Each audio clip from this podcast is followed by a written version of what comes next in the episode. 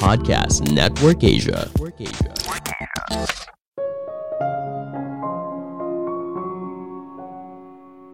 Semakin lama bekerja, belum tentu hasilnya semakin baik.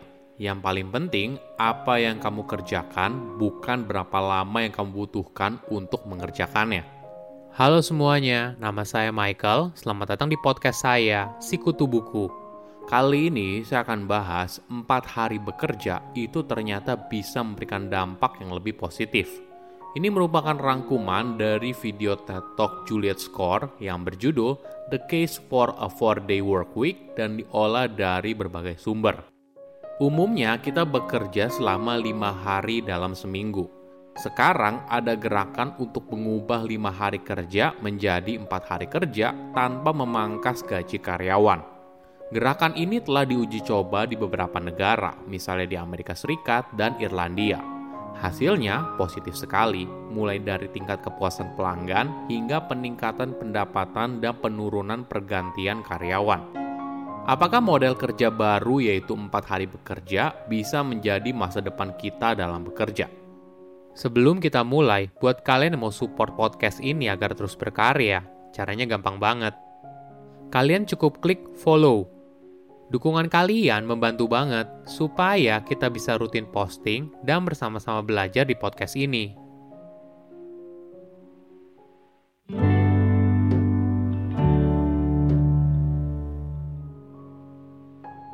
Pandemi mengubah segalanya.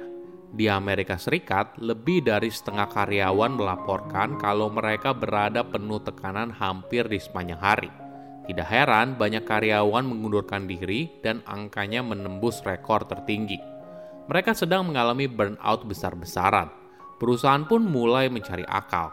Beberapa perusahaan mulai menawarkan 4 hari bekerja atau setara dengan 32 jam seminggu, tapi dengan bayaran 5 hari bekerja. Tentunya ini bukanlah ide yang baru, tapi pandemi mendorong ide ini menjadi semakin banyak diimplementasikan. Alasannya sederhana, jika pandemi membuat seseorang bisa bekerja di mana saja, nah tentunya sekarang mereka mulai diberikan kebebasan untuk menjadi lebih produktif dengan waktu kerja yang lebih pendek. Buat kamu yang merupakan karyawan, tentunya ini kabar baik kan? Tapi apakah ini realistis? Ternyata iya. Ide empat hari kerja dalam seminggu tidak hanya bermanfaat bagi karyawan, tapi juga bagi perusahaan, masyarakat, dan bahkan dalam mengatasi perubahan iklim. Oke, mungkin kita mulai bahas dari tempat kerja. Coba bayangkan skenario ini.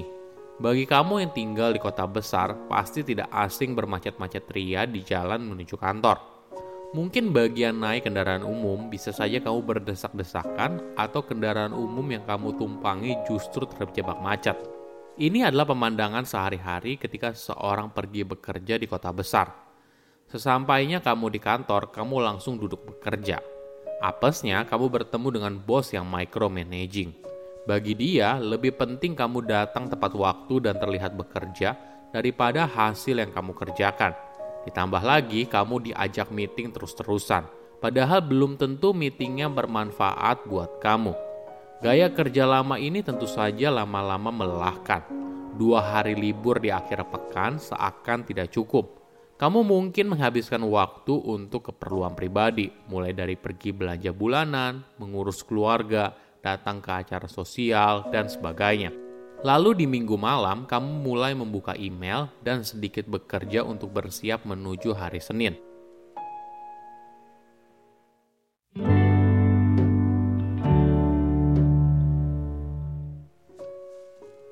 Bagaimana kalau kita mencoba ide yang berbeda? Ide empat hari kerja mungkin sekarang terlihat sebagai ide yang radikal, tapi sepanjang sejarah kita telah mengurangi jam kerja secara bertahap sejak akhir abad ke-19.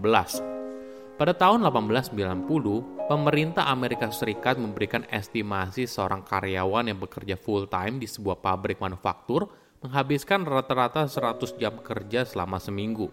Artinya, seorang bisa bekerja selama hampir 14 jam 7 hari seminggu. Namun pada pertengahan abad ke-20, pekerja pabrik hanya bekerja 40 jam seminggu atau 8 jam selama 5 hari kerja. Selama hampir 10 tahun terakhir, perusahaan dan pemerintah telah bereksperimen dengan jam kerja yang lebih pendek tanpa pengurangan gaji. Hasilnya tentu saja bervariasi, tapi riset membuktikan mayoritas karyawan melaporkan tingkat stres yang lebih rendah.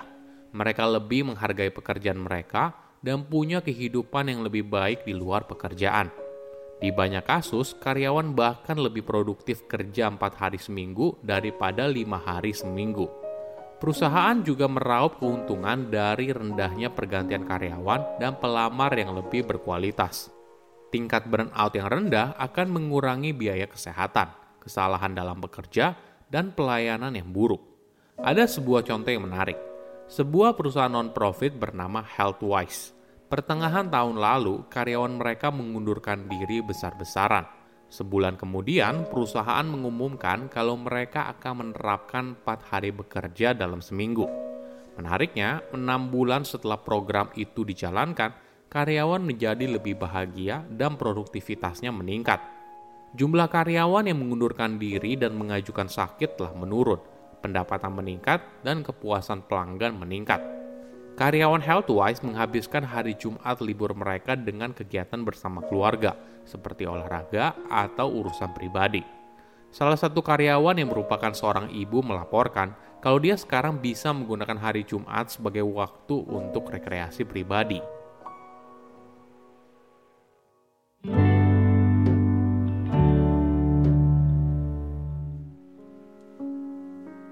Oke, Empat hari bekerja tentunya terlihat indah, tapi perlu digarisbawahi ada PR yang harus dikerjakan. Karyawan harus membuat diri mereka lebih produktif. Jam kerja yang semakin sedikit bukan berarti pekerjaan yang dikerjakan semakin sedikit. Kuncinya adalah mengatur apa yang dikerjakan dan menghilangkan kegiatan yang tidak produktif meeting mungkin jadi salah satu target utama. Banyak perusahaan mulai mengurangi jumlah, durasi, dan peserta dalam meeting. Misalnya di Healthwise, karyawan menghemat waktu dengan mengirim pesan kepada rekan kerja mereka daripada harus menelpon. Karyawan juga memindahkan izin pribadi ke hari Jumat di mana mereka libur, misalnya untuk janji dokter dan sebagainya. Bukan hanya bagi perusahaan, pemerintah juga tertarik untuk menerapkan empat hari bekerja pada tahun 2015, ibu kota Islandia lalu pemerintah pusat Islandia menerapkan 36 dan 35 jam kerja bagi 2.500 karyawannya. Hasilnya cukup memuaskan. Stres fisik dan mental menurun, sedangkan etos kerja, kepuasan kerja, tingkat energi, dan sebagainya telah meningkat. Produktivitas dan kualitas pelayanan tetap sama atau bahkan lebih baik. Sekarang, kurang lebih 85% dari total karyawan di Islandia berhak atau sudah masuk ke dalam program 4 hari kerja. Pemerintah Spanyol dan Skotlandia mulai mengumumkan percobaan 4 hari kerja di mana pemerintah mensubsidi pembayaran gaji di hari kelima. Kenapa hal ini mungkin? Karena dengan semakin sedikitnya waktu kerja, maka hasil kerja yang dikerjakan lebih produktif. Norwegia dan Denmark merupakan dua negara di Eropa dengan rata-rata jam kerja yang pendek, namun mampu menghasilkan produktivitas yang tinggi. Prancis dan Jerman juga mirip. Sebagai perbandingan, United Kingdom dan Italia memiliki jam kerja yang lebih panjang, tapi produktivitasnya jauh lebih rendah. Tentu saja tidak semua pekerjaan bisa dirubah dari lima hari kerja menjadi empat hari kerja. Tapi walaupun begitu, tentu saja ada cara yang lebih baik. Misalnya pada tahun 2014 di sebuah kota di Swedia. Kota tersebut memberikan perawat di salah satu fasilitas kesehatannya untuk bekerja selama 6 jam sehari. Hasilnya, kesehatan perawat meningkat, termasuk juga produktivitas dan perawatannya kepada pasien. Dalam masa percobaan ini, pemerintah Swedia merekrut tenaga kerja tambahan untuk mengkompensasi waktu kerja yang berkurang. Menariknya, pengurangan pembayaran ketika sakit dan manfaat PHK mampu mengkompensasi penambahan gaji bagi para karyawan tambahan. Saya undur diri, jangan lupa follow podcast Sikutu Buku. Bye-bye.